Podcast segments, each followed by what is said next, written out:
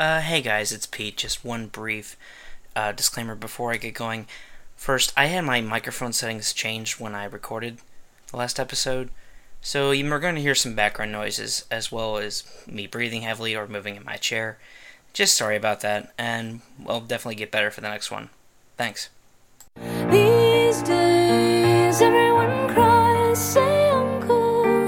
I retrieve the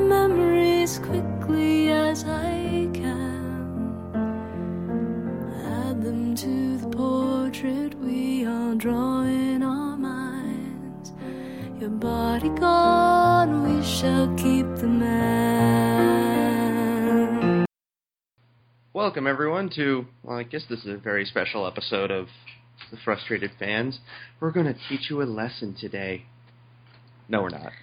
Well, maybe teach writers for listening and the odd chance some Hollywood junk, junkie actually listens to the show and when to use death in fiction and when to not. Oh, you mean the writers of Transformers and Star Trek Into Darkness?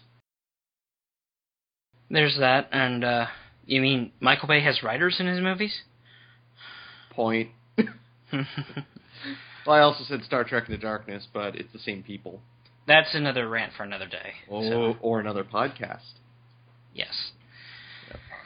Savor the jokes now, folks. You're not going to hear be hearing many more for the rest of the the rest of the podcast. Oh, we'll try and make jokes, but Yeah. Uh, we're gonna today. We're gonna be talking about deaths in fiction. More specifically, uh, two that we both share. That we both basically ones that are close to us, but two of them are going to be ones that both of us are familiar with, and then we've each picked one where it's like a personal one for us. And so, needless to say, there's going to be spoilers. Right. So if you don't want to hear anything about the first run of Full Metal Alchemist, Transformers Beast Wars, Corpse Party, Corpse Party Book of Shadows, or the Star Wars Republic slash Imperial Commando books and games, turn off your podcast now. Yeah. And for those of you out there who are used to hearing disclaimers on radio, warning: the following podcast contains spoilers for Full Metal Alchemist, Beast Wars, Corpse Party, Corpse Party, Book of Shadows, and Star Wars Republic slash Imperial Commando. If you do not wish to be exposed to spoilers, please support the official releases and return after spending money on these great franchises. You have been warned and now listening at your own risk. Sit back and enjoy the show. That may have been slightly derivative, but we'll get, we'll move past it.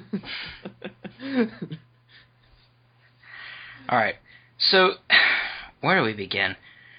Deaths in fiction are an interesting part of various fandoms, and uh, yeah, there's when you look over the span of all the human various medias, it's there are examples of very good ones, there are examples of very bad ones, and then there's people like George R. R. Martin who likes to kill characters for fun. yeah, Game of Thrones. ah, Well, I've never seen it or read it. Eh, I'd read the books first. So. But let's be honest here. Character deaths in media have to be done extremely carefully. If it works, it can be a very good moment in fiction. If not, well, you get Jazz in the first Transformers movie. Ugh. Yeah. Or Kirk in Star Trek Into Darkness. And no, that's not a spoiler. You can't spoil something that's rotten. Ooh. Yeah. You really don't like that movie. I. So, Not after watching it the second time, but we'll Right. get to that another day. Now, when it comes to, I mean, granted, on the show we've done a lot of, uh, I guess you could call kids media, and some adult media, yeah. but most of the stuff we've talked about, ad- deaths don't happen all that much, unless it's usually part of an origin story.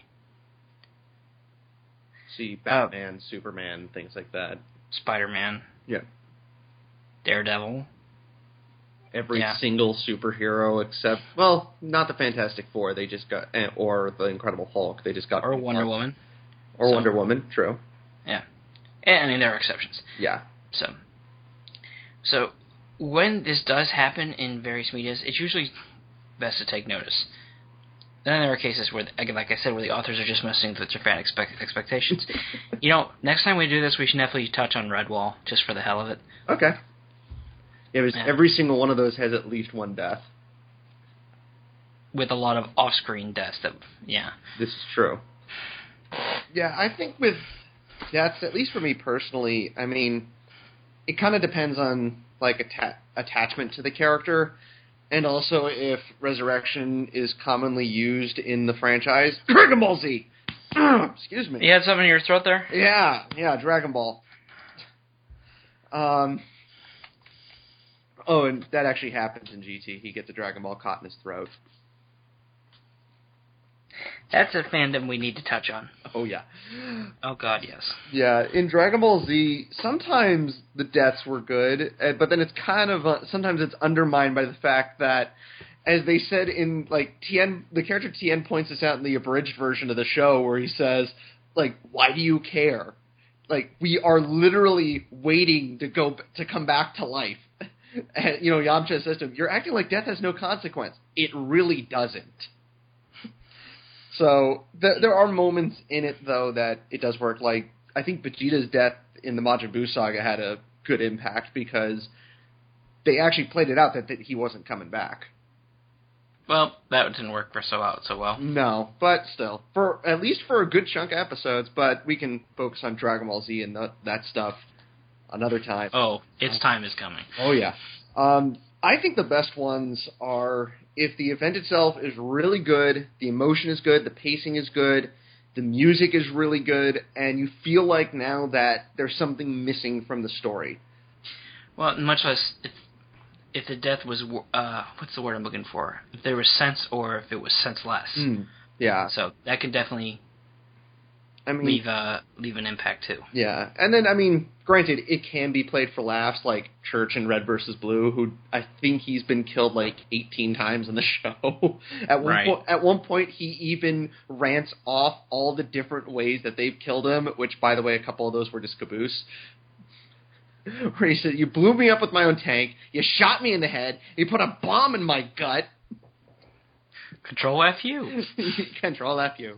Yeah. Or heck, even in season nine of it, they make a little joke where uh, Church gets shot by Donut, and Tucker and Caboose are on the side, and Chur- Tucker goes, "Can think we can help out?" And uh, Caboose goes, "I don't know. I don't think I can get such a good shot at Church from here."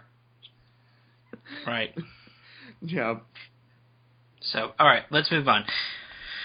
So, let's talk about the first one. And um, okay, with is Maes Hughes in Full Metal Alchemist, and uh, this was actually happened in the original manga before the first anime series was met, much less Brotherhood. The second anime series, known as Brotherhood, came along. Uh, but it definitely comes out of nowhere. Yeah. And just So, just to point out, we're covering the first anime because I haven't read the manga. I haven't seen Brotherhood.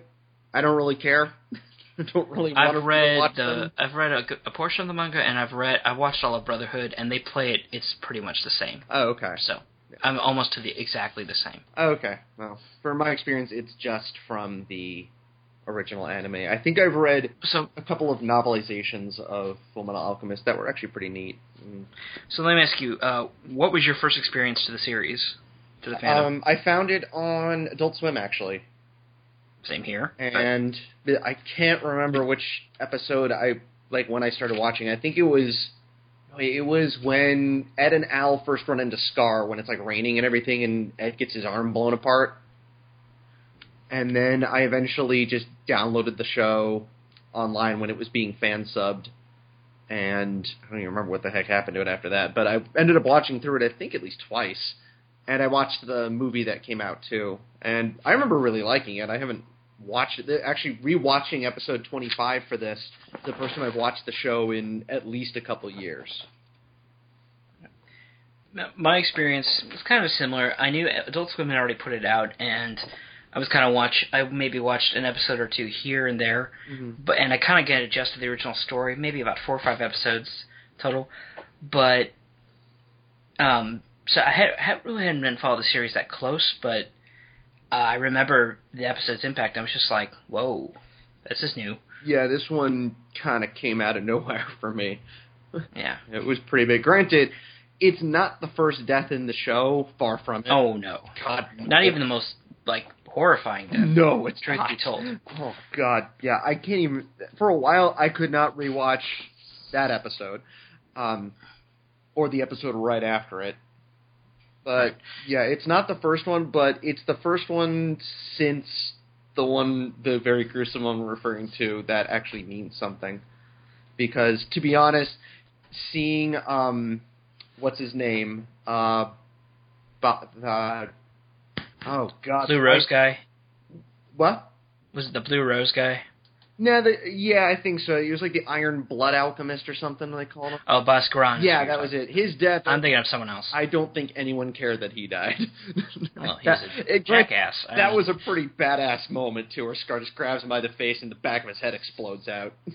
right. So yeah, this is So- like the first death since that. Right. So for those of you who haven't seen this, so Hughes is kind of he's uh, part of this is a fascist military controlled state, and he's part of the military's investigation crew. He's mil- military police. It's his job to weed out corruption, much less investigate crimes. And he's helping the main characters, the two Elric brothers, uh, both in po- both pointing them in the right direction as well as giving them practical advice, and helping them do research now and then. Yeah, he's actually probably the closest thing to a father figure that they get in the show outside of Mustang and their actual father. But let's come back to this after a quick break. Sounds good.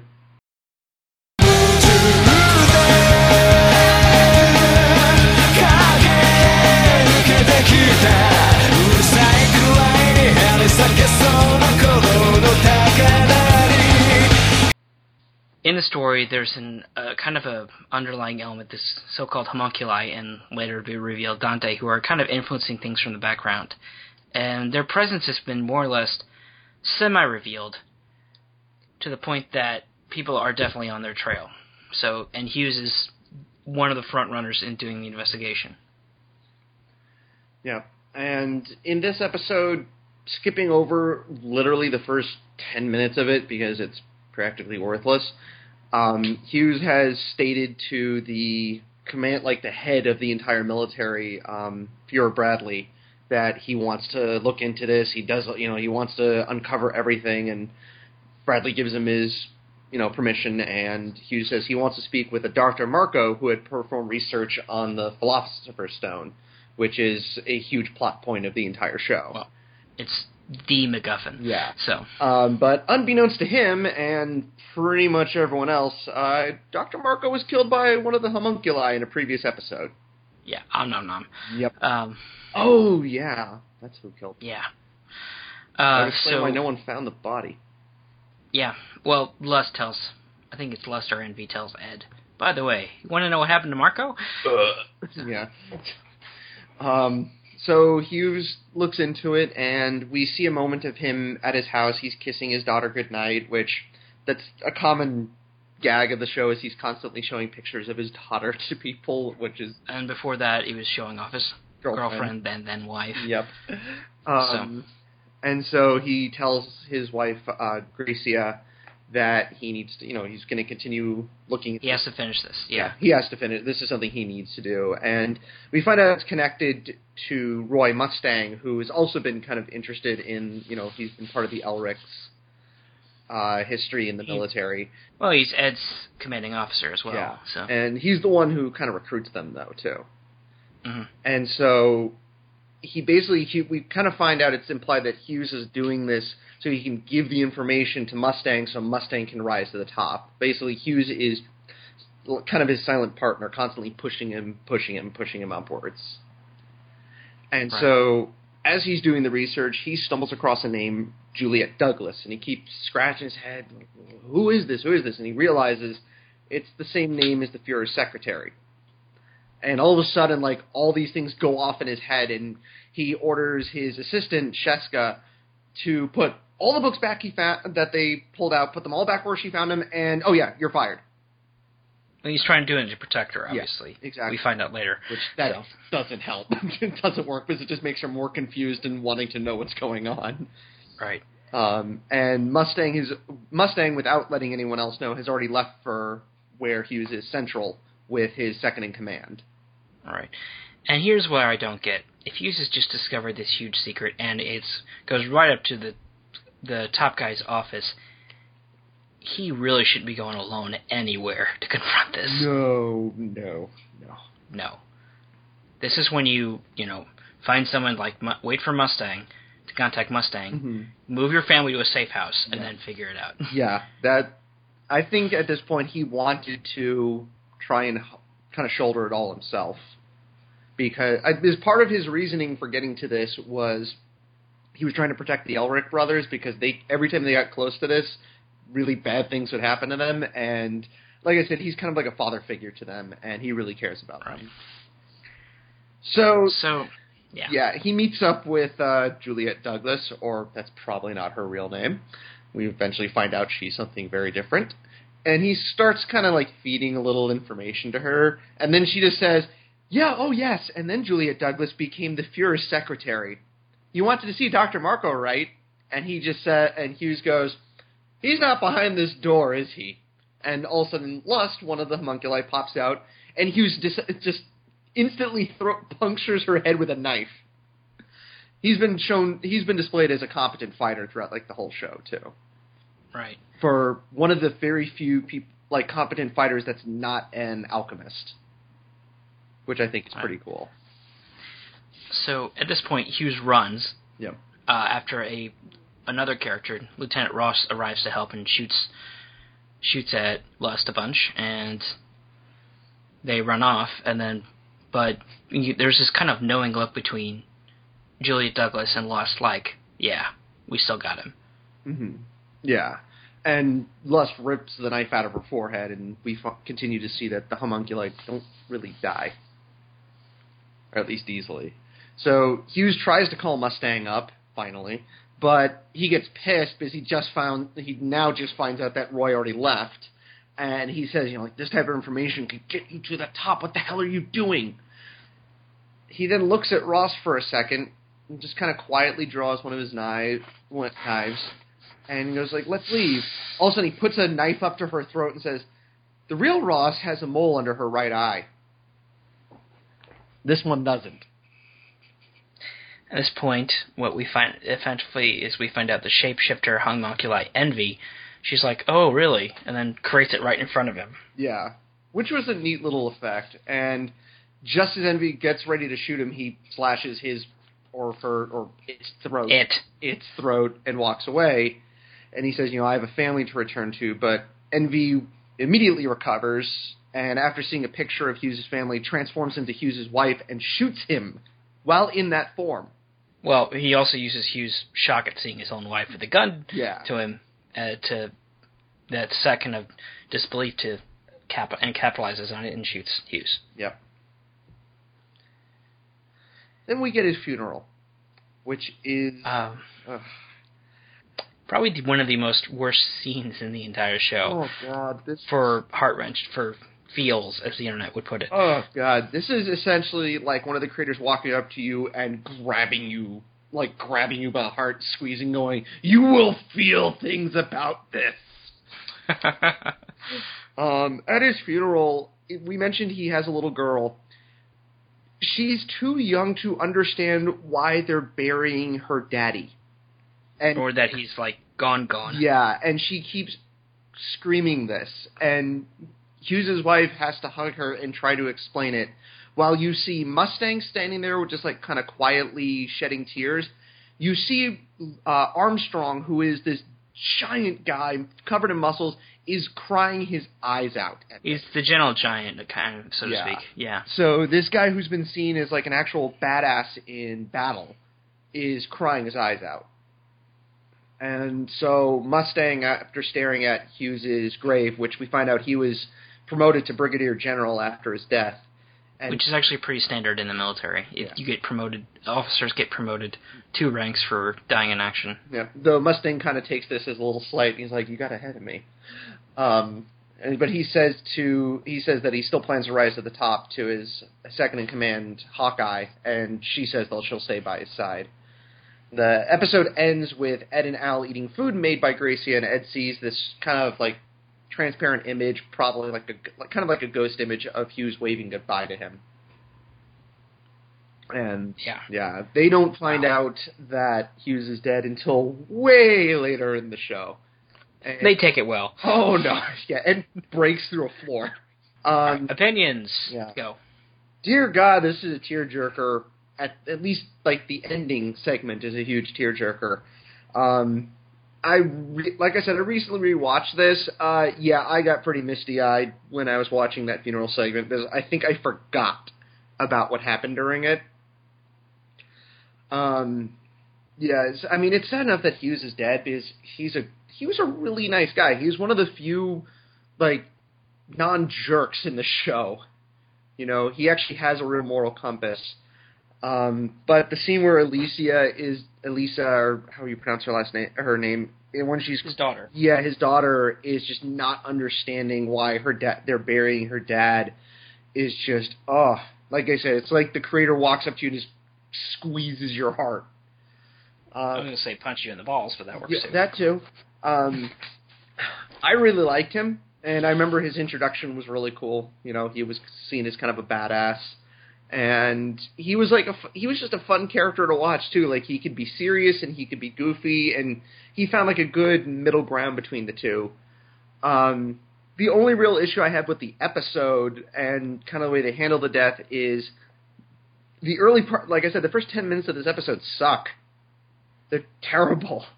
Um, you get complete like the beginning of this episode is completely at odds with the direction that it goes where it's all goofy you get the character winry acting like a petulant little child you get and an owl acting kind of like goofballs at one point and setting up they do set up a plot point for later on but and i do like how hughes realizes that them going like oh we're we're, we're done with the philosopher's stone is them just trying to throw everybody else off.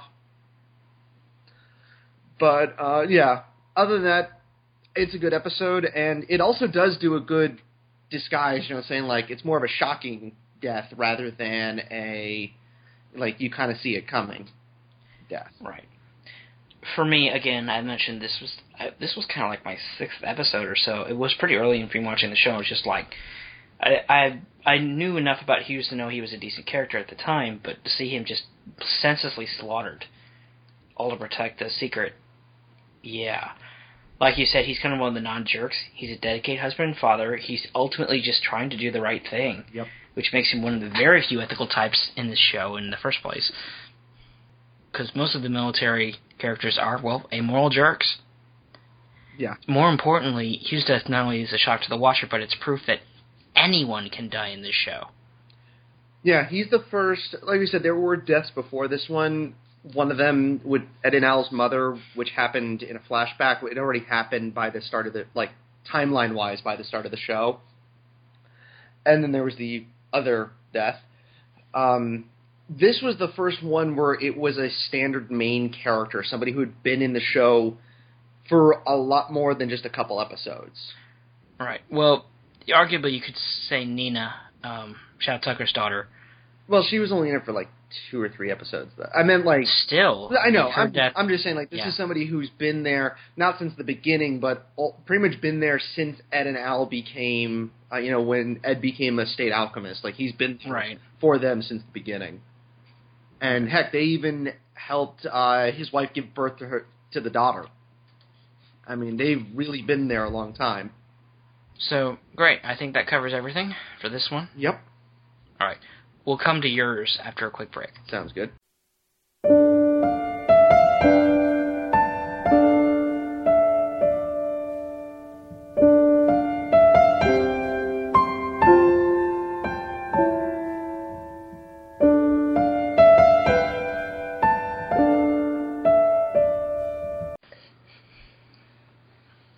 All right then, and we're back. Let's go ahead and move on to your specific death you wanted to talk about, and we'll go from there. Okay.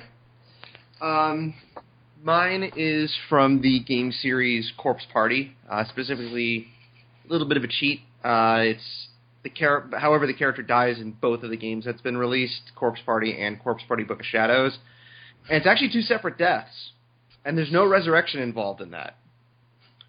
I'll get to that when I read the second game. Um, I've played a lot of games, obviously, and I've seen a lot of major characters die. Um, spoilers for other. There's gonna be spoilers for everything. Just massive spoiler warning for every single thing. Just, just so everyone knows.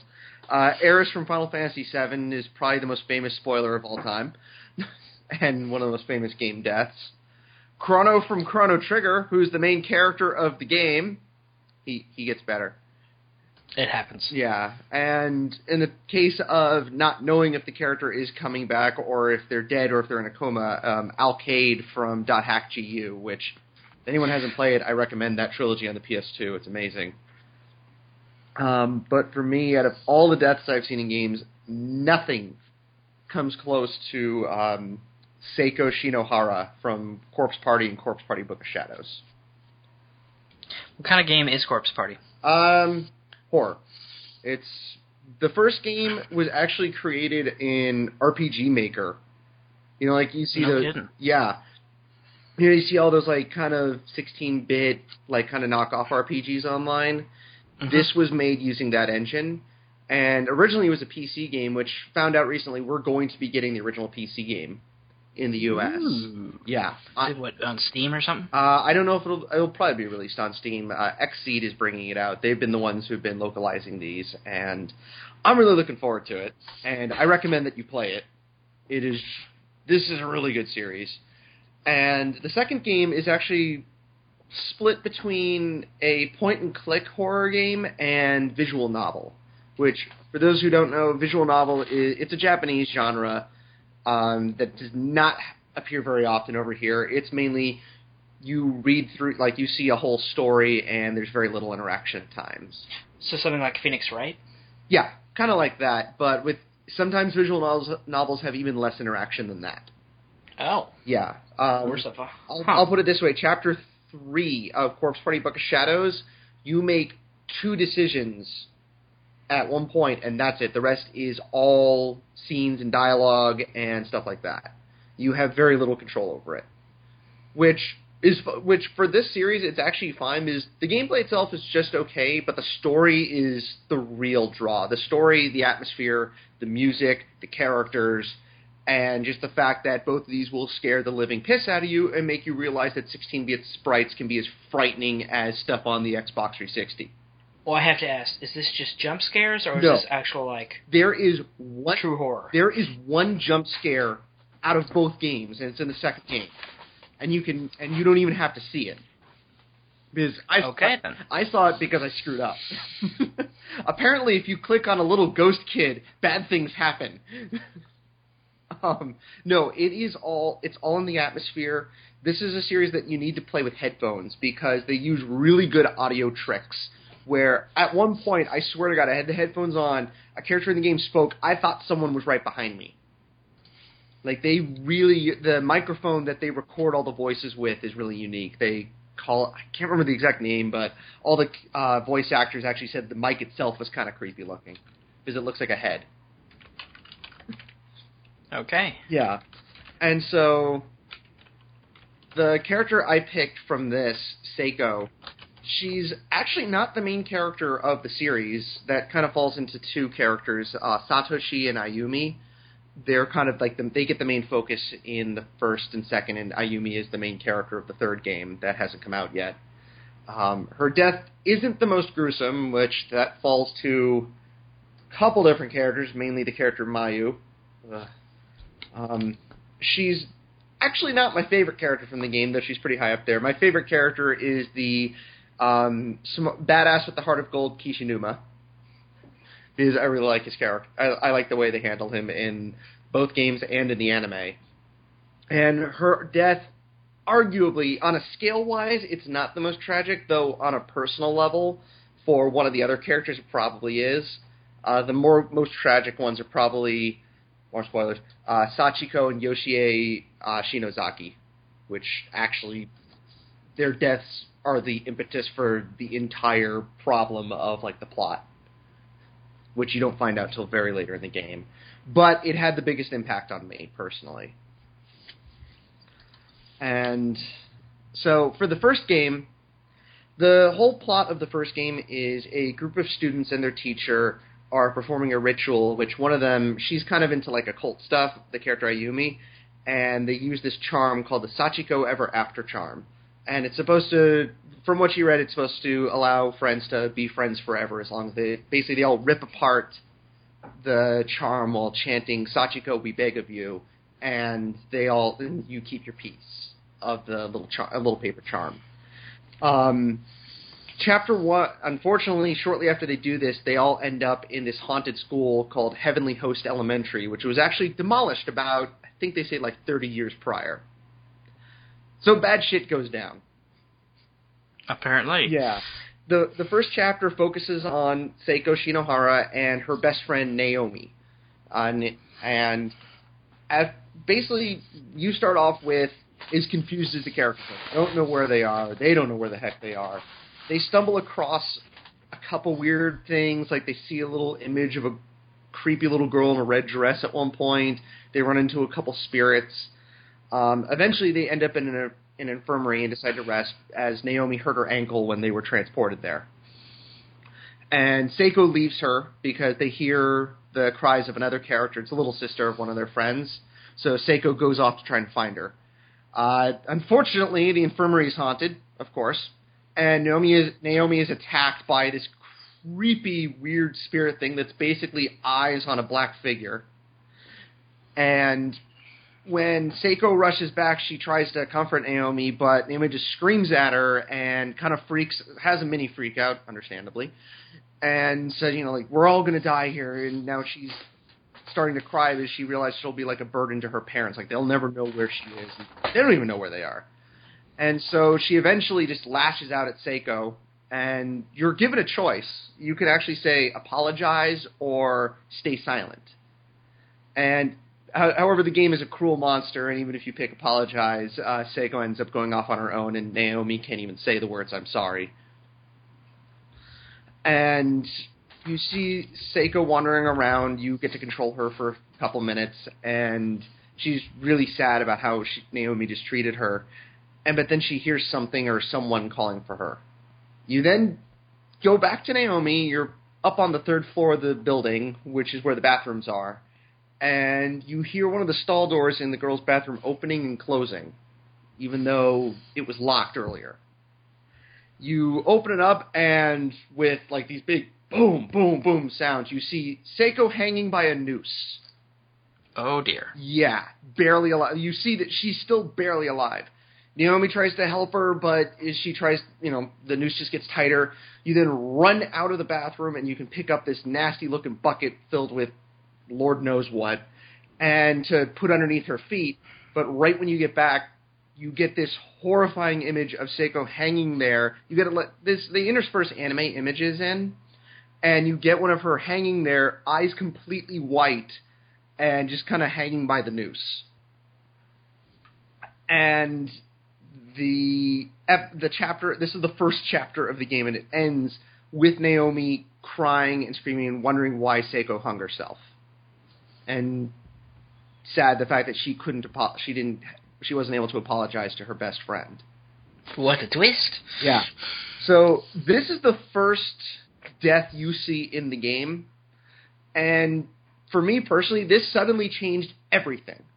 To me, this meant everyone can die. Any of the main characters can die. Seiko is not the first, is not the only main character to die while they're there. And at first, I actually thought it was possible to save her because when I was when you control the game, you can walk up to her and hit a button to try to help her down, try to get the noose, you know, out of her neck.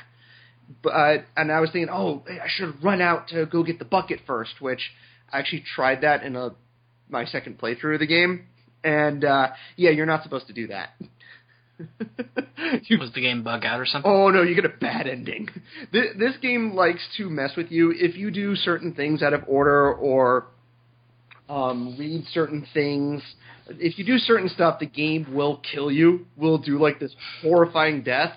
And so with um, this one, what happened was I ran out, got the bucket. It didn't work. Naomi sat back down against a wall. All of a sudden, these little ghosts appeared around her, and she shoved a pair of scissors down her throat. Hmm. Yeah. so yeah, you're not supposed to do that. um, but yes, as I continued to play, it sank in. I was like, oh God, you know, she's dead. There was no way to save her. However, it's actually not the end of her in this game, and I'll get to more when we come back from a break.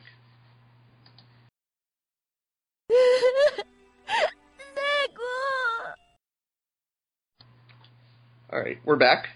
And Okay. yeah, I can see why this game is a little uh, messed up. Yeah. It's rated M, by the way, if you couldn't figure that out yet. Well, a main character hanging herself probably gave that away. yeah. And so, when you get to chapter four of the game, you're controlling the character Satoshi, Satoshi Mochida, who's one of the, he's one of the two main characters. And th- everyone kind of gets their own focus, but he's, I think in the original, original version of the game, he was supposed to be the main pr- protagonist, and you can see it. And you stumble across Seiko's phone, and he sees something on it. And, but they don't go into detail. And so he finds Naomi. I won't go into details what happens when you find her at first. It's this one's also kind of freaky, and you can screw up. You can screw up what happens, and resulting in a really odd end of that chapter. And so she blames herself for Seiko's death. Like she said, you know, I yelled at her. I didn't apologize. You know, she hung herself because of all the things I said. So add a little bit of wrinkles wrinkle to the mystery, Satoshi goes no and gives her Seiko's phone, and an unsent text is sitting open on her phone, it, and the subject, no hard feelings. And I won't read off what the whole text says. You you got to play the game. And though it's it, it's the sec it's one of the many examples in the game of Seiko having absolutely no shame. She's actually responsible for for the most infamous line in the entire game in chapter one. I won't say it. You can find it out online. It's very funny and awkward. Um, so Naomi is at least partially put at ease because know, you know it wasn't her what she said. You know, Seiko, you know, didn't hang herself. It had there had to be something else involved. It had to be the school the school. You find out the school can actually kind of warp people's minds if they're if they're susceptible to it. You know, for kids. Oh no, it's not. um, you actually, and then you can get a bonus pa- uh, bonus scene, which it actually has its own page on the Corpse Party wiki. This scene, and it's I didn't know it was there until much later. I looked it up on uh, TV tropes and did the entire walkthrough to get it because it sounded uh, it was ba- it's really good. It's also kind of tearjerkery as well. Um, Naomi has a dream where Seiko is there and she's speaking with her, and Seiko then says, you know, like I'm gone now, and she confesses she was in love with Naomi, and this kind of shows. Yeah, it shows earlier in the game, and it's expanded on in Book of Shadows. Um, she says like a lot of flirty stuff and things like that, and so she says, you know, before she disappears, she just wants Naomi to kiss her. So as the player, you're, you- you're given an option to kiss or not kiss her, which. Yeah, I like the way TV tropes put it, which was, yeah, because you're totally not going to, right? That, that's like, I'm sorry, only the cruelest monster would choose no on this. Yeah. Though after you do it, Naomi wakes up and goes, "What the hell was that?" like, kind of really confused about it. And so you then get by the time you get to the final chapter of the game, Naomi's still like in a shaky condition, and you see this large zombie-like guy who's been terrorizing you throughout a lot of the game, and who's actually not the scariest dude in the game, uh, dragging Seiko's corpse. So she Hmm. she runs after him because she kind of just loses it and goes like, "No, you can't take her body away." And so you eventually stumble. She eventually stumbles across a TV and a videotape. Uh, one of the people that got trapped in the school was a guy with a camera, and he recorded this. So that's where this comes from. And she finds something very shocking. Uh, she finds out it was her under the control of the school that hung Seiko. Like she didn't, and she completely forgot this, which explains why Needs a little therapy at the end of the game, I'm oh, sure. Oh yes. Um, and so she sees this, and the next time you see her, she joins up with the others again, and the surviving characters are able to escape the school at the very end. And so, but during the last part of the ending, she tells Satoshi like the whole story. Basically, you find out what happened. So she starts. She started to cry. She started falling prey to the darkening of the school. Like you see all this dark mist and stuff around her, and she keeps crying, saying like, you know, Seiko must hate her, must hate her. Suddenly, her phone goes off, and she looks at it, and the text that Seiko never sent to her is on her phone, and it says, and all she sees is the subject says "no hard feelings," and she ignores it. and she's like, "Oh, it's a cruel joke." It keeps popping in again and again, and she thinks Seiko's just spamming her from beyond the grave. Until finally she looks down and all across her phone, all it says is no hard feelings. And it's basically Seiko's spirit. You find out that the spirits of the people killed in the school do survive there. And so Seiko just kept sending her that text saying, I don't hate you. No hard feelings.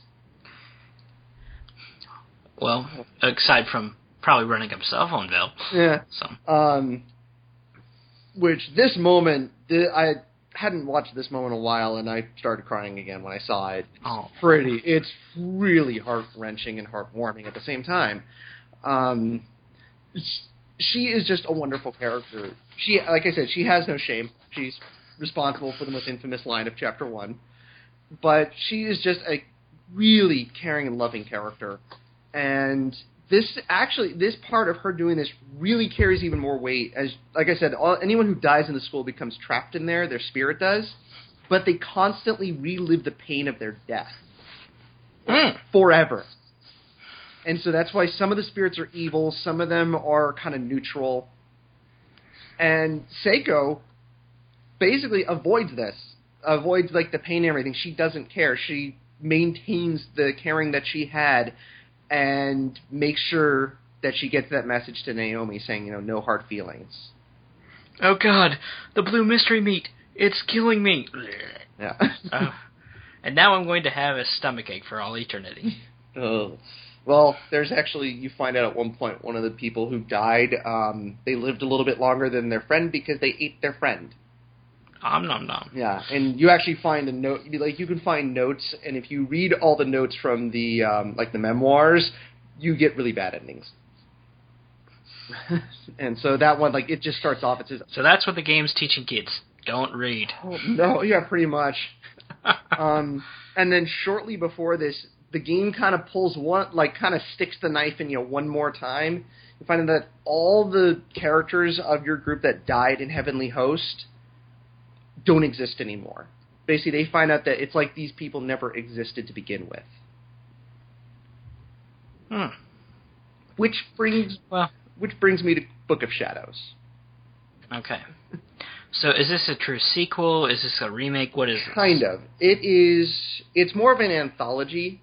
It has eight chapters in it, seven of which are just accessed as you finish each chapter. The eighth one you can unlock one of two ways: either you view every single ending to all the previous chapters, or you have a save file from the first game.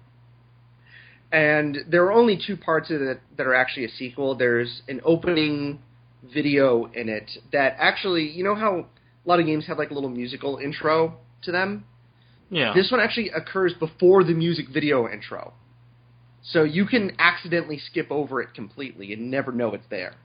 Whoops. And I watched it the very first time I booted up the game, and this immediately made me want to keep playing it. Like just immediately want me want, made me want to you know just go. And this part is a sequel to the first game, and then the final hidden chapter is a sequel that directly leads into the upcoming game Corpse Party Blood Drive, which I am chomping at the bit to play. And so I mainly bring up this first scene because it's it it features Naomi, who of course on a personal level is the most affected by Seiko's death, especially since she they everyone forgot that she existed.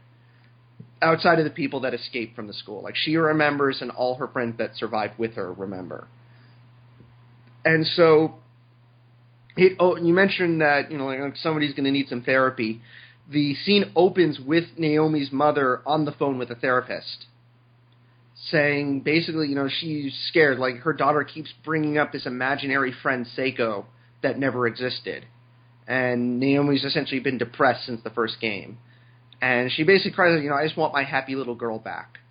And the, you know, the therapist is like, you know, we have to tread carefully. We'll eventually bring her back. You know, she, she'll realize that Seiko doesn't exist.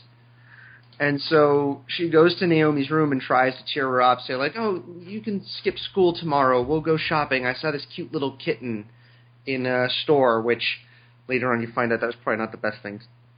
Everyone loves kittens. Uh, I'm not going into that flashback. Um, and so she asks if Naomi's talking to Seiko, and Naomi gets upset and yells at her, said like, "You don't believe me, so just get the hell out." She starts freaking out and breaking things, and the scene ends as her mother basically tries to force her to take medication to calm her down. And you see her phone is open on the floor, and you see a picture of Seiko, but her face is just a black void. Like Hmm. it's completely gone. So there's like little pieces of them surviving, but nobody remembers them. No photos exist anymore outside of ones with like their face missing. And so I'll, I'll get into chapter one after a break, but just to preface it, chapter one is based off a wrong ending from the first game. They call them wrong ends whenever you get a game Mhm. over. And this one was if you goof up in the final chapter, you get they get all stuck in a time loop, and only the character Satoshi realizes it. Like he tries to warn everyone not to use the charm because that's what takes them to the to heavenly host. It doesn't work.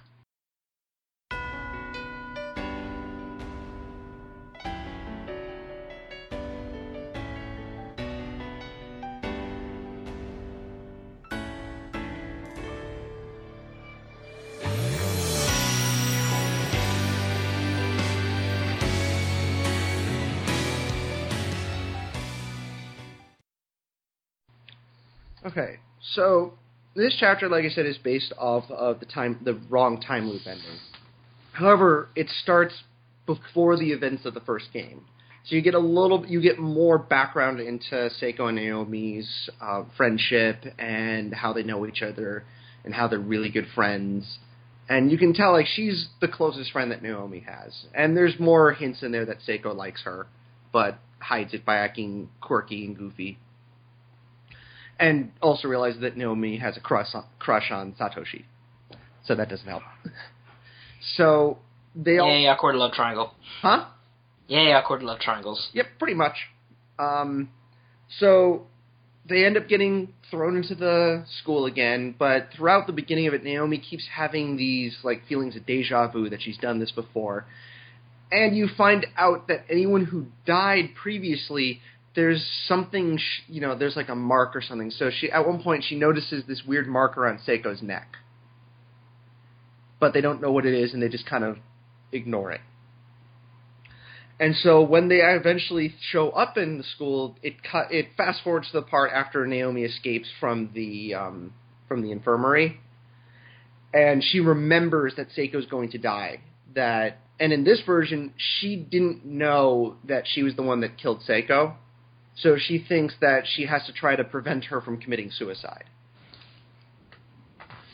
Unfortunately, you don't get to stop her from running away at fir- in the first part at the infirmary because again the game gives you a choice apologize or not which why would you not unless you're a horrible monster um, you try to say sorry and she ends up coughing up uh, this weird strange hair in her from her throat which was pretty much caused by the spirit in the infirmary and the school itself. Uh, in the second game, like I said, it's like a point and click. It's all first person, and there's something called the darkening, which is part of the story and also the gameplay mechanic. Where in the actual gameplay mechanic, you'll see like a bit of redness start to appear on the screen, and if you hit 100% with any of the characters, it kills you. Like you get a really creepy death. So as Naomi, you have to wander around for a while. She eventually avoids some this really sharp piano wire that's stretched out among a few hallways, but you get to remove most of it. And eventually, she stumbles into a pit after she opens up the door to the stall where she found Seiko in the first game. And but she's not there. You just see the noose hanging there.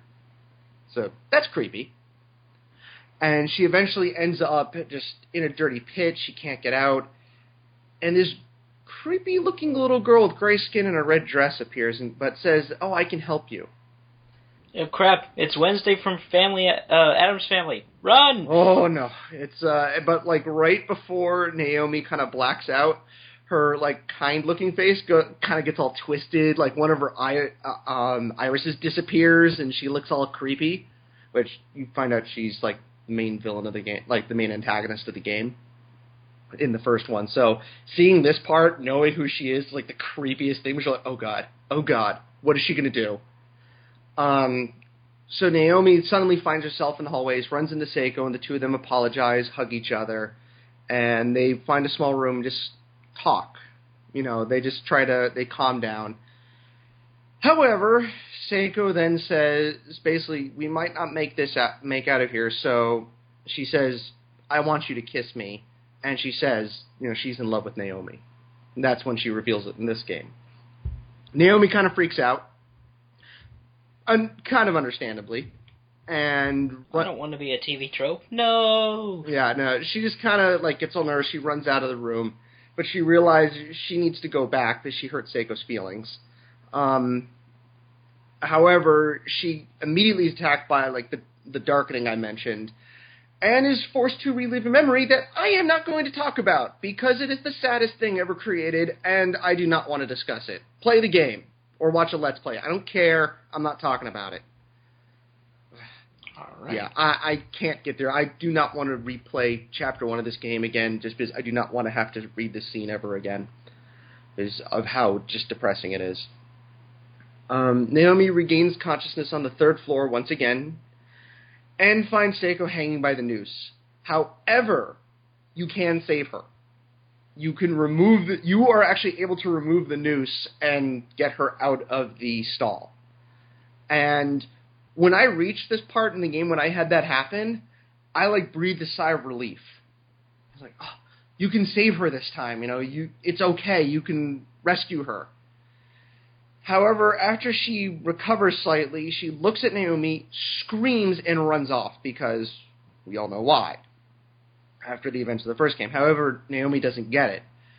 Unfor- she, Naomi chases after her, but then all you hear is thump, thump, thump, thump, thump and she finds that Seiko ran through the piano wire and it cut her head off.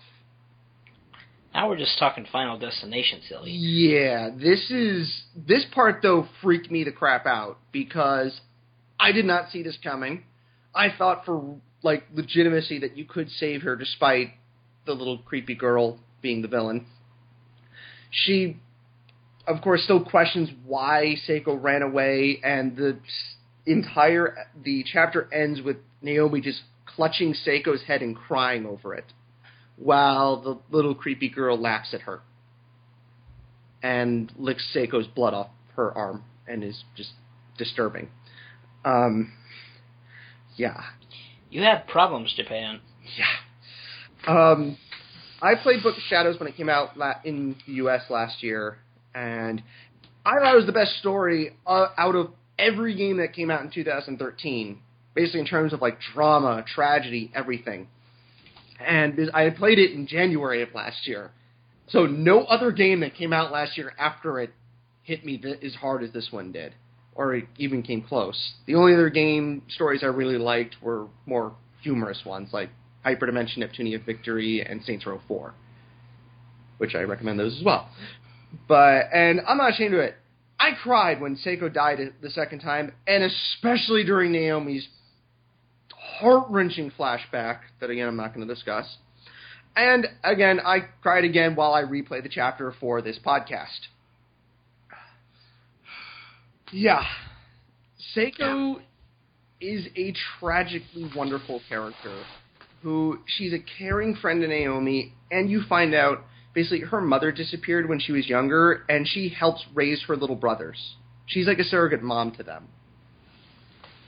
So she's essentially like the most honor, like nicest character in the entire game. And her death in the first one, like I said, what changed the whole game for me. And that and the no hard feelings scene at the end of the first game just oh, it's so sad and so tragic. And there's still one game left, Corpse Party Blood Drive. It's coming out in Japan this month actually, and I'm praying that Xseed localizes it. And it's implied in Book of Shadows that it's possible to resurrect the characters that died at Heavenly Host. Um, Naomi and Ayumi try this on the character Mayu in Book of Shadows, and it does not go well. at all. Like you remember the, you remember all the human transmutation scenes in uh, Fullmetal Alchemist? Yeah. Yeah, that's that's child's play compared to what happens here. It, Okay. It is That- frightening. Um, and like I said before, I think resurrections can lessen impact of deaths, like Dragon Ball Z, where they just keep reviving people. Though if it's like a one-time thing, I'm more forgiving. I honestly would like to see Seiko revived, just you know, just for her sake and for Naomi's sake. No one ever dies in between these games. They always come back to life. Yeah. Uh, if she if they don't bring back the other characters, then you know that's they might do that because they're pretty uh, cruel. Uh, Book of Shadows ends on like this massive cliffhanger, uh, to the point where the voice actor for Ayumi actually yelled at the producers of the game and said like, "How could you end the game like this?" like I'm not kidding. She's in the game. You see these little uh, interviews with the actors, and she goes on for ten minutes longer than anybody else, and she mentions this. She's like, "How could you do this? What, what's wrong with you? No, we have to make a sequel. I want all of you to bug the creators of the game so they make another one." Yeah, well, that doesn't always work out well. Capcom. Ugh. Yeah, but I said they are making a final one, Blood Drive, and I'm looking forward to it. If only just to see what happens. Is I, I need to see what happens. I need to see what happens. But if they bring back the characters, if not, if maybe they get like a good, maybe they just Right. release their spirits from being trapped in the school. But yeah, yeah, I. This is the most, probably the biggest death for me in any single game, and probably from my TV shows too. Because I, Okay. I rewatched the first episode of the anime, and yeah, it's pretty brutal, brutal in that one too. All right. All right. Well, we'll get back to this after a break. Sure.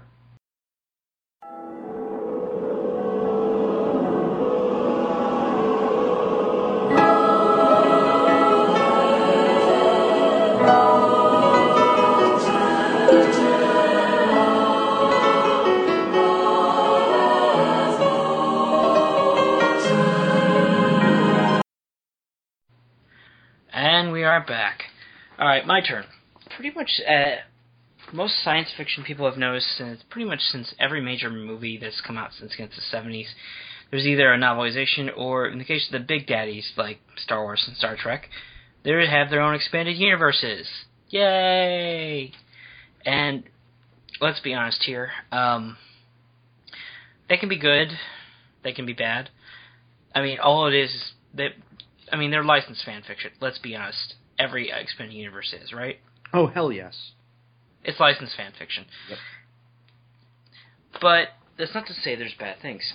In fact, I would dare to say there's actually very good Star Trek books. There's very good Star Wars books. There's very good Halo books, and all on down the line.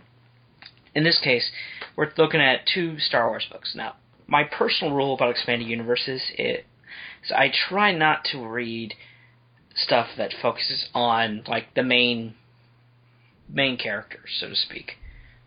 So, for example, of Star Wars, I don't read about any of the Skywalker clan, Han Solo, and down the line. Now, there are exceptions to this rule.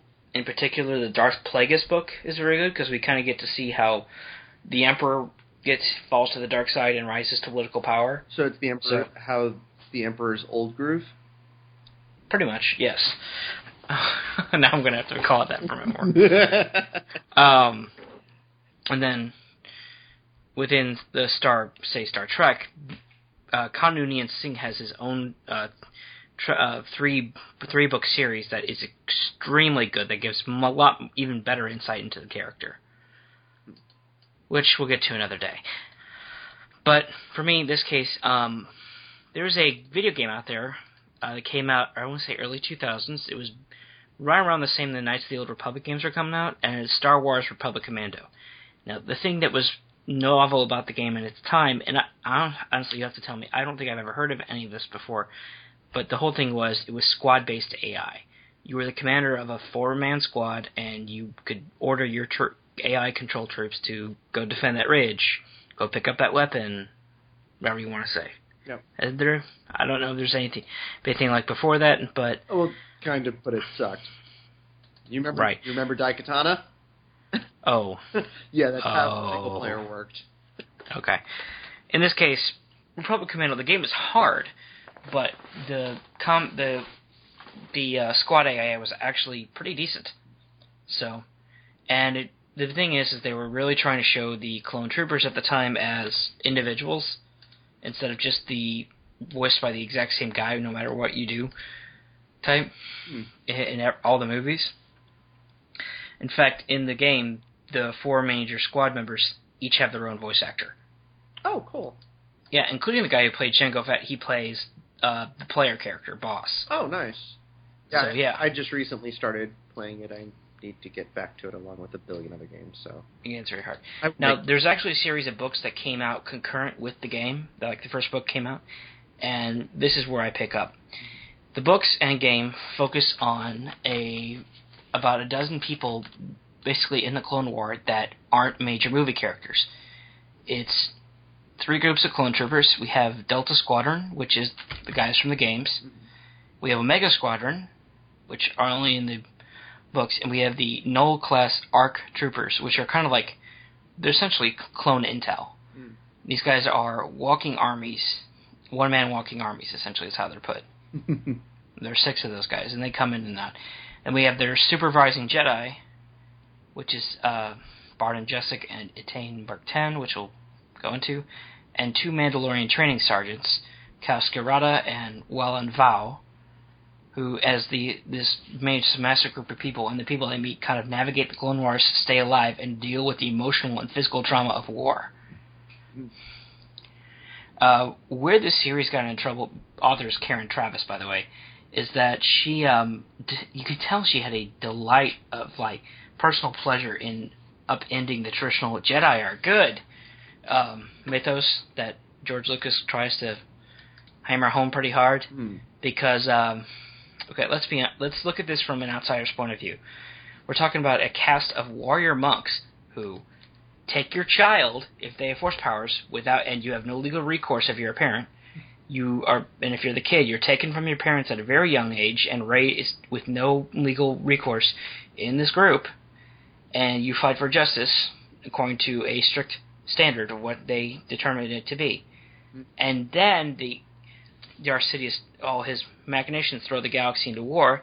The Jedi, uh, Jedi essentially buy into a slave army to fight for them. They were talking about human beings, granted grown, grown twice as quickly, but human beings with no civil rights, and the good monks are leading them as generals. You know, for kids. So, I mean, the book series. I mean, basically, it got to Lucas. He, it, it, we really don't know how much this got upstairs, but you can tell she pissed the higher ups off because that Clone Wars CGI cartoon, which actually has some good moments, but that's another story for another day. Pretty much undid all her work about the core group of Mandalorians that she worked with. Hmm. I wonder how that So- would ha- I wonder how that would turn out now with Disney being in charge of it. Like if they would have any. I mean, granted, they've already said flat out, yeah, all the uh, expanded universe stuff is now essentially is fan fiction. It has. Well, I, I pretty much thought that they were referring to pretty much what happened after movie six, but Hmm. Oh yeah, that too. That's true. But uh, yeah, I'm, I I wonder how the mouse would tolerate by basically these characters saying, yeah, Obi Wan is mentioned, but he's an outright glory hound, not a pious monk. Insufferable jackass, essentially, is how he's seen. Oh, so in other words, how he showed up in episode three. yeah, He was an insufferable jackass in that movie. You know what? Everybody in that movie was an insufferable jackass. right. So the character I'm focused on is General Etain Tur-Mukan. I'm sure I'm slaughtering that. I'm just going to call her Etain. Um, she is starts the book series off as a Padawan, quickly promoted to Jedi later, and she basically she and uh, Omega Squadron work together for the first two books. And Delta Squad is part of the second book, and either due to the whirlwind nature of their lives, genuine physical attraction, or whatever you want to call it, she begins a romantic relationship with one of the clones, RC1136, aka Darman, is his name. and I'm going to call him Darman from out from here on out, and they just begin a romantic and physical relationship. Because that possibly can't go wrong when both the Grand Army of the Republic and the Jedi are like, "You're not supposed to do that." Hmm. So, um, so Darman's training sergeant, the guy basically adopted him. His surrogate father, Mandalorian Scout, Mandalorian Scout quickly catches wise to the situation, and while he doesn't forbid it because he does view these guys as their his sons, effectively, he's just like he tells Etain, "Don't break his heart, or you know bad things are going to happen." Now, Etain. Now, to make a very long story short, over the five book series, they end up married and having a kid too. Oh. Again, all in secret, almost paralleling the uh, actual Anakin and Padme. But So I'm assuming it's much more well written.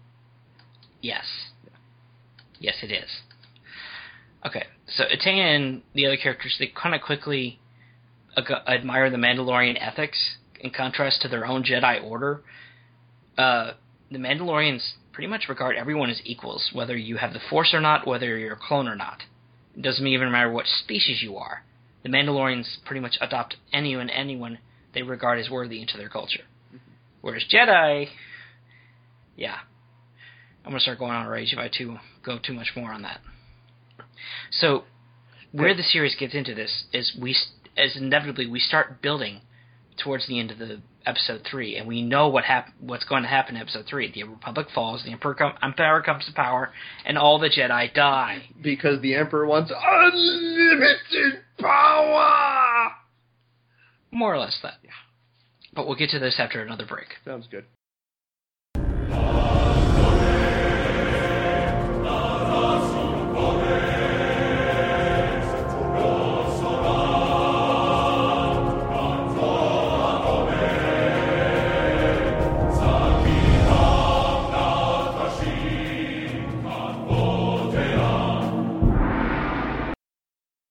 Okay.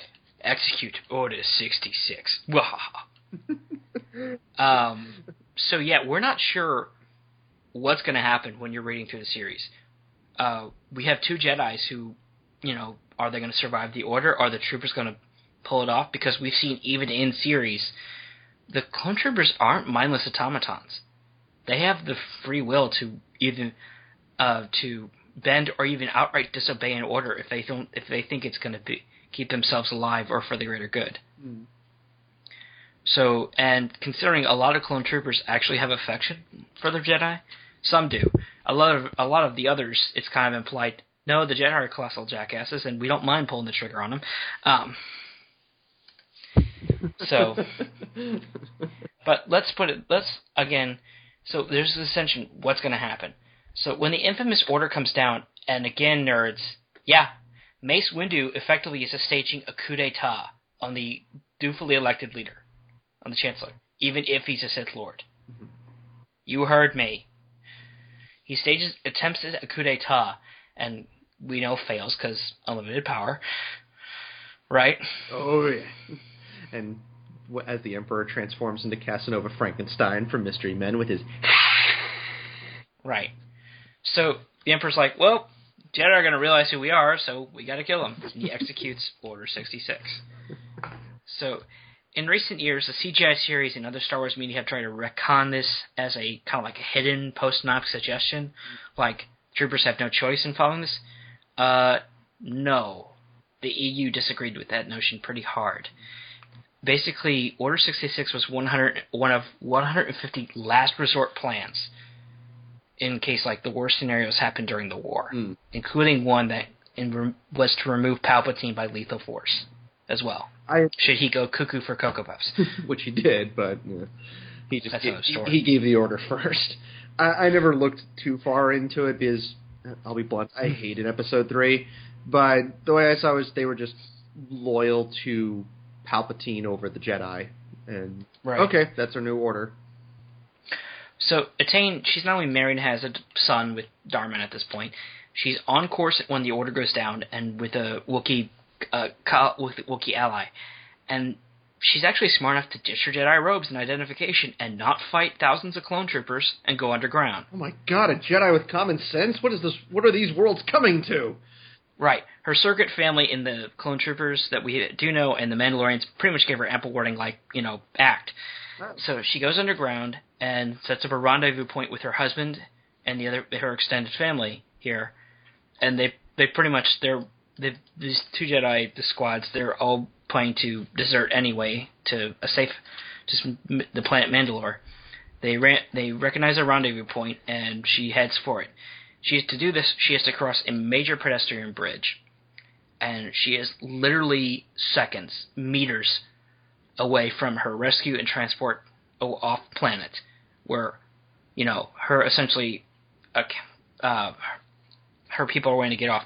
When other clone troopers, not involved in this, expose other disguised Jedi on the bridge, and a massive fight breaks out in this huge crowd of civilians. Oh, nice. Right. So while now we're not really sure why this hap- why she does this, but um, in the middle of this fight, Etain, while she's moved by the love or the force or whatever, that she actually throws herself in front of a clone trooper Mhm. and takes a full lightsaber across the chest Ouch. and dies almost instantly.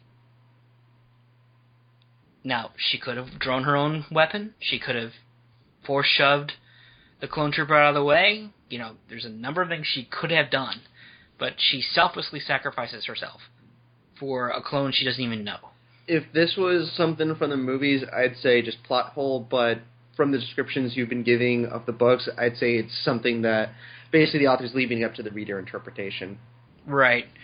Um, so her family, um, they take it well, in the fact that her father-in-law Kal Skirata at this point, he's effectively adopted her as his own daughter. She he picks up a lightsaber and he then goes proceeds to carve the rogue Jedi into itty bitty slices in an orgy of violence. Ouch. Yeah.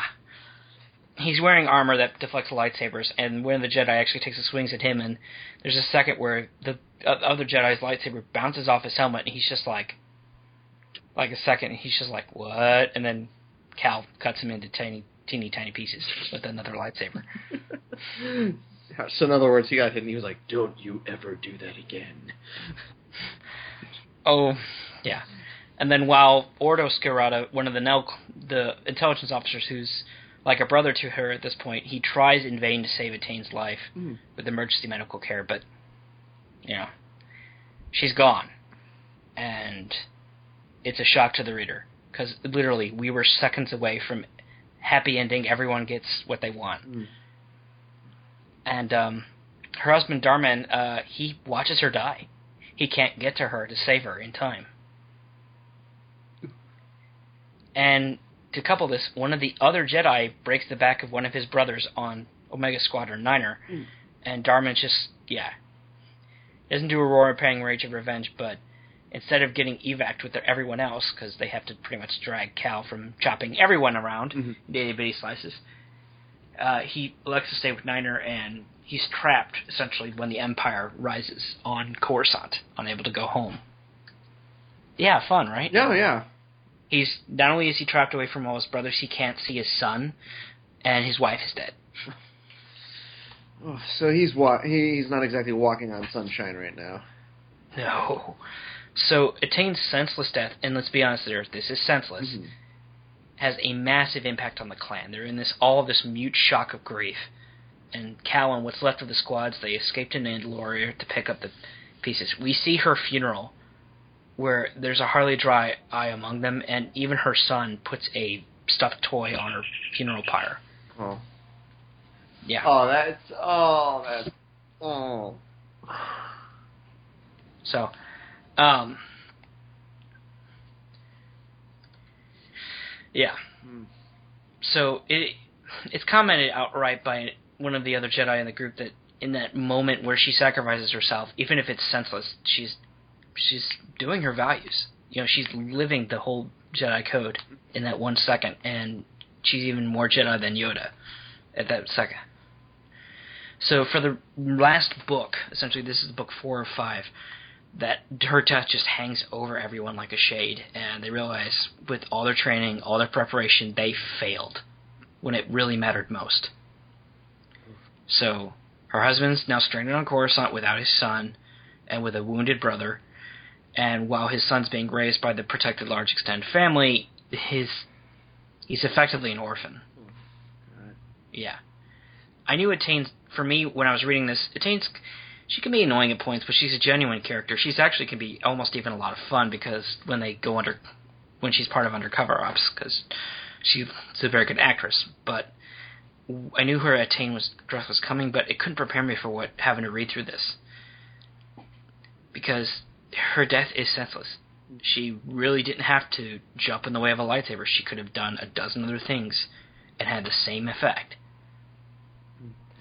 In, But- in the books, do they ever show what happens to um, Darman and Niner after the war? Like once, uh, like post. Well, I- here's the thing. This was supposed to be a six book series. Uh huh.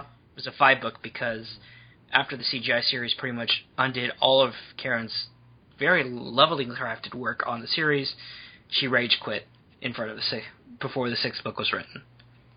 So we're, the fifth book is fifth book kind of ends on a cliffhanger. Oh. Darman and Niner, they're still Imperial commandos. They have the chance to go home, but don't. It's a long story. And basically, Darman's because there are more and more Jedi gathering where his son is. He's basically on. Is he wants basically wants to take a blaster to all of them now. Go home and kill all the Jedi. Gotcha.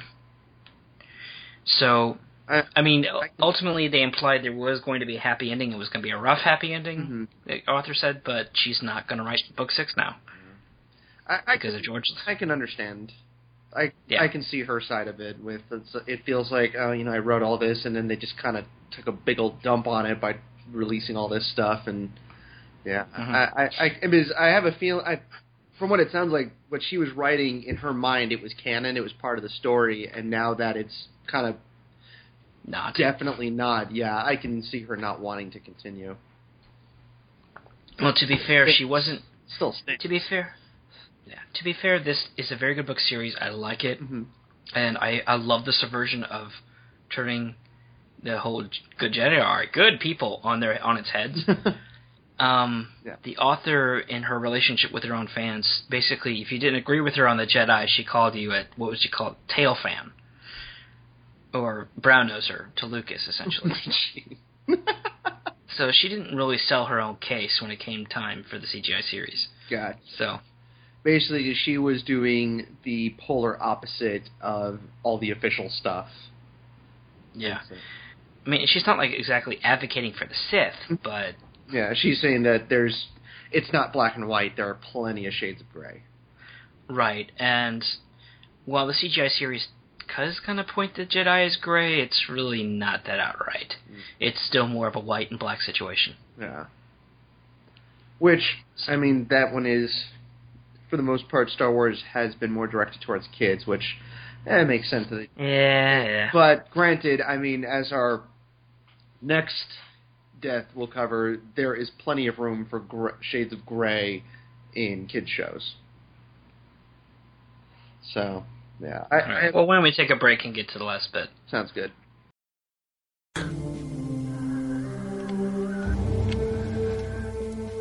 Well fought, my friend. You saved the valley. You saved the lives of those who live here. And of those who are still to come. Then there is nothing to regret. And And we're back. yep, with the final one, this is going to be about Dinobot in Beast Wars Transformers, and what an interesting timing on this, as the uh, fourth Bayformers movie just came out with Dinobots in it, and from what I understand, they're in it Wait, for- what? Yeah, they're in it for about ten minutes apparently. I mean, I knew Grimlock is in it, but Oh. are we talking like Uh, our Dinobot or No, no, no. The actual the Dinobots. I think. Oh, you know, what? I honestly don't know if the other ones are in it because I haven't been tempted enough to even give half a damn about that movie. Oh, give me a second. Well, go ahead and set this up. I'm going to look it up. Okay. Um, this one occurs in season two of the show. It's episode nine, Code of Hero, which on the DVD set that I have, it actually advertises on the back saying that this is part of the DVD set. It says the series centerpiece, Code of Hero. So this is a big deal for the show. And again, it's not the first death in the show. It's not even the first good guy death in the show, but it's pretty much the most well remembered one, and it's the most emotional episode in the entire show, if not the franchise. And yes, I'm including Optimus's death in the 1986 movie. Um, Yep.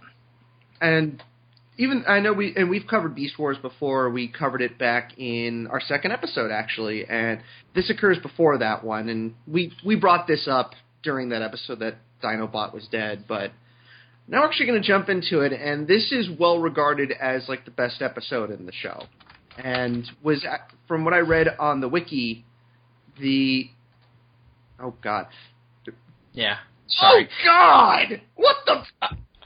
There is a di- there is a Dinobot inspired movie in the Bay Wait, it recent does, it does not appear. I think this is from the games. Or no, wait, it's just a toy. All right, well, sorry, we're looking at horrifying designs of the uh, Dinobots from a- Transformers: Age of Why Won't They Stop Making This Crap? There's two more yet. Oh God, I forgot. Michael Bay got another con- he got a contract for three more movies. Oh, son of a. Oh, I am so sorry, Transformers fans. I am so sorry. But let's get back to the let's get back to the good Oh, Hasbro. yeah. Let's go back to stuff that's handled well. We'll we'll we'll, men, we'll you know what we can dedicate our own, own episode to those movies. Oh, oh, I don't know if I can watch them again. I don't. I'm not saying we watch them again. We just go with what we remember. I don't want to watch them again either.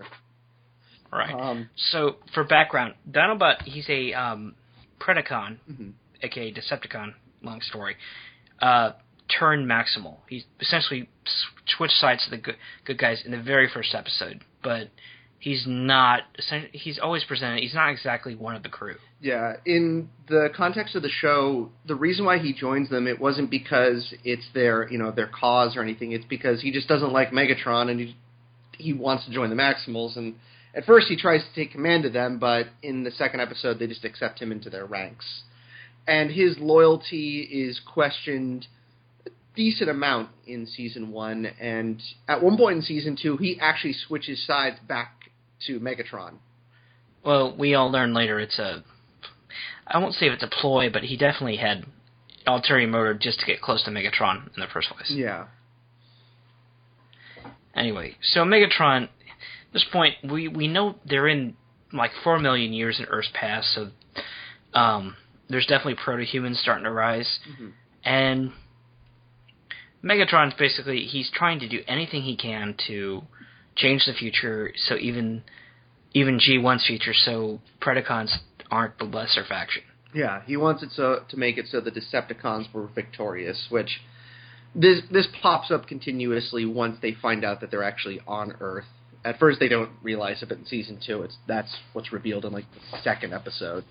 Um, he in a later episode he um, decides to blow up Optimus Prime's head, so he goes to rather extreme measures to do this. Right.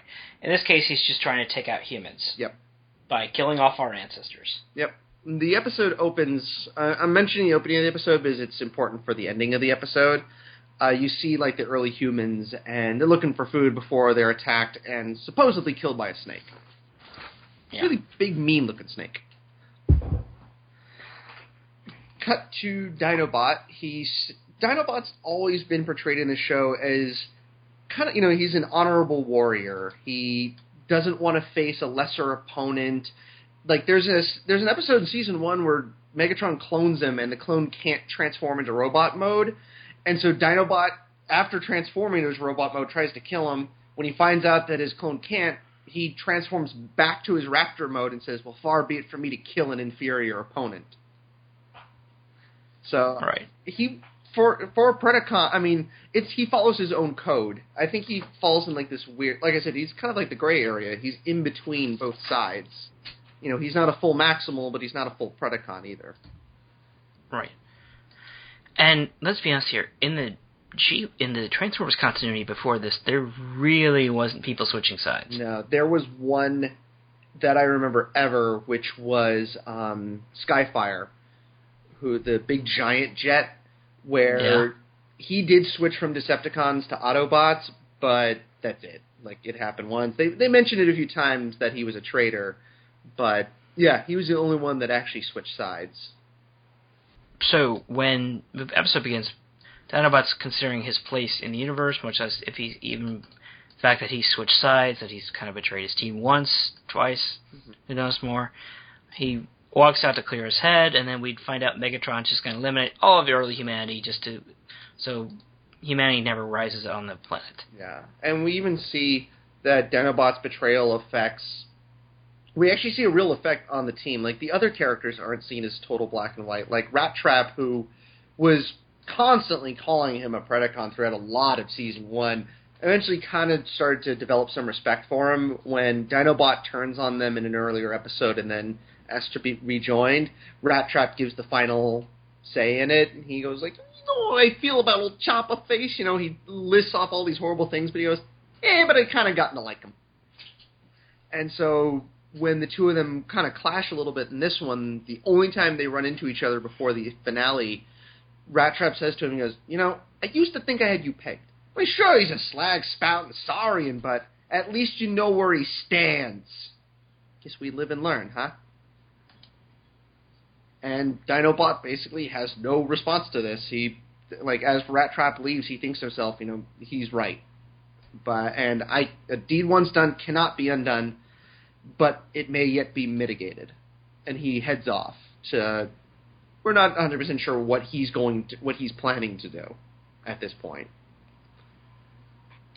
And so he tracks down Tarantulas, and because he knows Tarantulas will have all the inside info, but because he's looking for information on the golden disc, basically something Megatron stole out of Cybertron.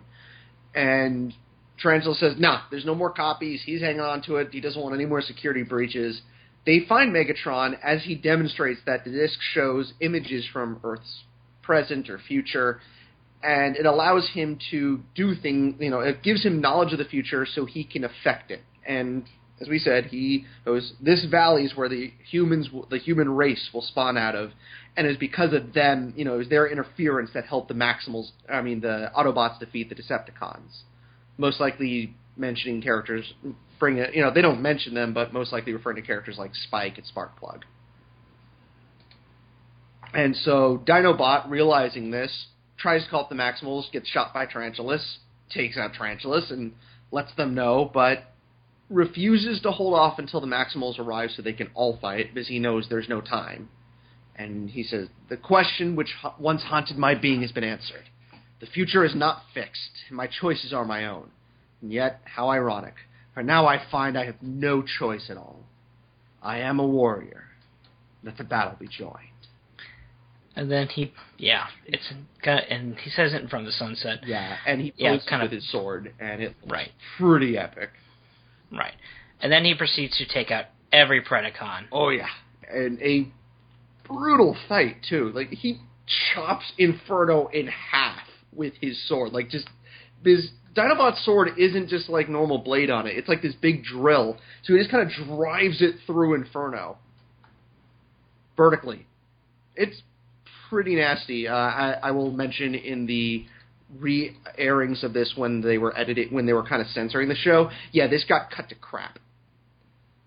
They- Imagine that. they edited the hell out of this. And it eventually goes to Megatron looking down on him, saying like, "Oh, One of my favorite lines. oh yeah, yeah. A lowly turncoat fighting against impossible odds. It almost brings a tear. Fortunately, such moments pass quickly. Quickstrike, scrap him." And so, Quickstrike, the uh, cowboy villain, okay, um, they never really explain that. And so he blasts Dinobot, and Dinobot shoots him once with his eye lasers, but then they short out, and he gets a warning from the computer saying, you know, warning, power dangerously low. And Quickstrike, but then we get this. This whole episode is full of just awesome one-liners and line groups. We get the "What's a warrior without weapons?" A warrior still. He then just beats the crap out of Quickstrike and suplexes him into a set of rocks. and he then gets a warning saying, you know, further exp- you know, you're at like 6% power. Further expenditures could result in loss of spark. But he shuts off the automatic uh, stasis lock. so he can continue. He continues to. Uh, so he's wrecked every other uh, Predacon except Megatron, and he's gotten almost pretty much nothing left. Well, Megatron just kind of gloats, sit there and gloats over him. Oh yeah, his line when he walks in just Megatron is such a just huge jerk in this episode. He comes off as like the cockiest guy ever. Because yeah, Dinobot's gone through his entire forces, but Dinobot's half dead. Like I love the damage detail they put on they put on him in this episode. Because Yeah. in some episodes, I mean, when characters got damaged, they didn't really show it too much unless it was Waspinator. Or, well, there are exceptions. Rhinox having a hole through his chest. Oh yeah, there was that. Or uh, uh, when tarantulas got set on fire. That that was interesting. But they did. A, I mean, you can literally see through the raptor, like the raptor head on his chest. You see a hole in it, and he's like Mhm. he's all black. He's got pieces of him are ripped off. Megatron then just stomps in in his T Rex mode, so he's not even essentially ready to fight. That's how cocky he is. And as Dinobot just goes, Megatron, he walks in. Hmm, my ears are burning. Yes, why Dinobot? What a delightful surprise. Let's see, where are we now? Um, I have the golden disc. I have the power to change the future. And the only remaining obstacle in my path to unimaginable glory is yourself. Exhausted, damaged beyond recovery, defeated. Yeah. So he's a magnificent bastard. Yep. And Dinobot prepares to attack him, but Megatron goes, uh, uh, uh, one more step and it's raining bits of early anthropoid. He's got a proto-human tied up. Yeah. Yep. And he says, You were weakened before you started Dinobot, weakened by compassion. And in an admittedly awesome yet head scratchingly kind of dumb moment, Dinobot performs this badass flip, picks up a stick, and just starts hitting Megatron with it. Yeah, Megatron kind of knocks him back down.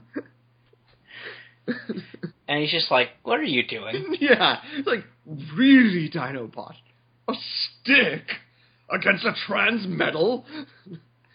Face it, Dinobot, you're obsolete technology. What can you possibly do? Improvise. He then attaches a rock to the stick, creating like a hammer, and just knocks Megatron to the ground with it. Catches the golden disc and annihilates it with his eye lasers. You see shards of it falling everywhere as he drops to the ground. So the Maximals show up and drive off Megatron, and they basically have to sit there and watch their comrade die. Yeah, Good times. Yeah, and Rhinox says, you know, Cheetor asks, is there anything we do, can we do? And Rhinox says no, he's too far gone even for stasis lock, which is kind of the stasis lock means the characters in a temporary coma, we can revive them as long as we shove them in the like a CR tank or the recovery chamber thing that they have, you know, The MacGuffin, yeah. Exactly. Like they're still okay. So this kind of so using the in universe terms, they're basically saying, yeah, he's done. There's no way to save him or even you know preserve him, you know, so we can heal him. And he gives them his final words, which I like how he has like a little back and forth with Rattrap. Like Rattrap repeats the line from the beginning of the episode and says, you know, like I said, you're just a slag spouting saurian, but it's nice to know where you stand. And we get a little uh, Barbie at him, and he goes, "Upwind of you for preference, vermin." And I like that. This it's basically them saying, like, you know, they they respect each other and they're friends, but that, you know he wants to give Rattrap one last little dig, and Rattrap even smiles after he says it. All right. And then we get Shakespeare, Yeah, uh, Hamlet. So yeah. even Which he was actually quoting this earlier in the season too. right. Well, if you if you really believe what you read on the net, apparently the voice actor Scott McNeil, who really needs to give credit here, uh, he was trying to read the dying lines, and the show staff behind the curtain essentially couldn't stop laughing. I, I read this. And he asked in character, "Do you mind? I'm trying to die here."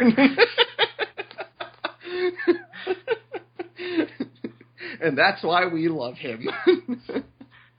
So he reads out straight out of Hamlet. Tell my tale to all who ask. Tell it truly. The ill deeds with the good. Let me be judged accordingly. The rest is silence, which is pretty much the is the final lines of Hamlet. So, And they work perfectly for Dinobot too. oh yeah. So Dinobot dies, and we see a spark fly off back towards the Cybertron, Mm-hmm. And it, and yeah, yep. they do a missing man funeral, which is, I mean, let me put it this way: it it comes close to Star Trek Two, the good one, the Spock's funeral. there's another Star Trek too. I, I didn't. We don't. We've mentioned this before. I mean, Star. I thought that was Star Trek into hot mess. Something like that. Yeah. The episode concludes with a good bookend um, to the beginning of the episode, where you see the human, the early human that Dinobot saved. He picks up the hammer that Dinobot used to beat Megatron, and so he rolls around and knocks out that snake that tried to attack him at the beginning of the episode. We're having snake for dinner tonight. Yep. So I, I like the fact that not only did Dinobot save them, he gave them the you know he kind of gave them the impetus means to defend themselves now. And it was much easier than a black rock monolith that isn't well explained. Bam! Suck it, old spec. we're just making No, no, I won't say we're just that. making fun of everything today. oh, yeah, I made fun of 2001. Eat it, old fiction, science fiction nerds. yeah. Well, uh, there might I have a feeling more people would have a problem with us ragging on that than on Star Trek Into Darkness or the Bay Yeah. movies. Yeah. Yeah. Oh, opinion. So, what did you think of this episode? Oh gosh. Um, I'd actually left the show by this point. I started watching it when it was premiering in season one, and probably halfway through season two. But it wasn't my fault. This is, I guess you'd call Family Guy syndrome. Not that I like that show either. Um, the local Warner Brothers affiliate kept moving it around Uh, all the time, so I really never knew when and where it was going to be on consistently. To the point that they were only showing it on Sunday, like early afternoon. So I was just like, forget it. There's other shows to watch. Which is a shame because I wish I had seen this in its prime. But I didn't. I actually went back later and watched it, and well, I didn't probably get uh, teary eyed with it. You know, definitely, it, it definitely hits you. It's a hard episode to watch because uh, it's a beautiful deconstruction of that hero complex a lot of us had. You know, everyone growing up, oh, we want to go out in a blaze of glory and, you know, fighting these hordes of enemies, and but no one ever stops to consider how messy battle or death is going to be, Mm. or and how really there's no real glory in war, even um, when even even whether it's swords or bullets. Yeah, this is this is the best episode of the damn show. I mean, uh, heck, it might be the best episode of the entire franchise. I mean, this is just near perfect. Yeah, there's a couple little gaffes here and there. Yeah, and at the end, Rattrap's model is the original one when they're um, disintegrating Dinobot, which on the wiki they mentioned the director was pissed when he saw that. He was so pissed at the animators, and it was too late to go back and fix it. He's like, I cannot believe they missed that.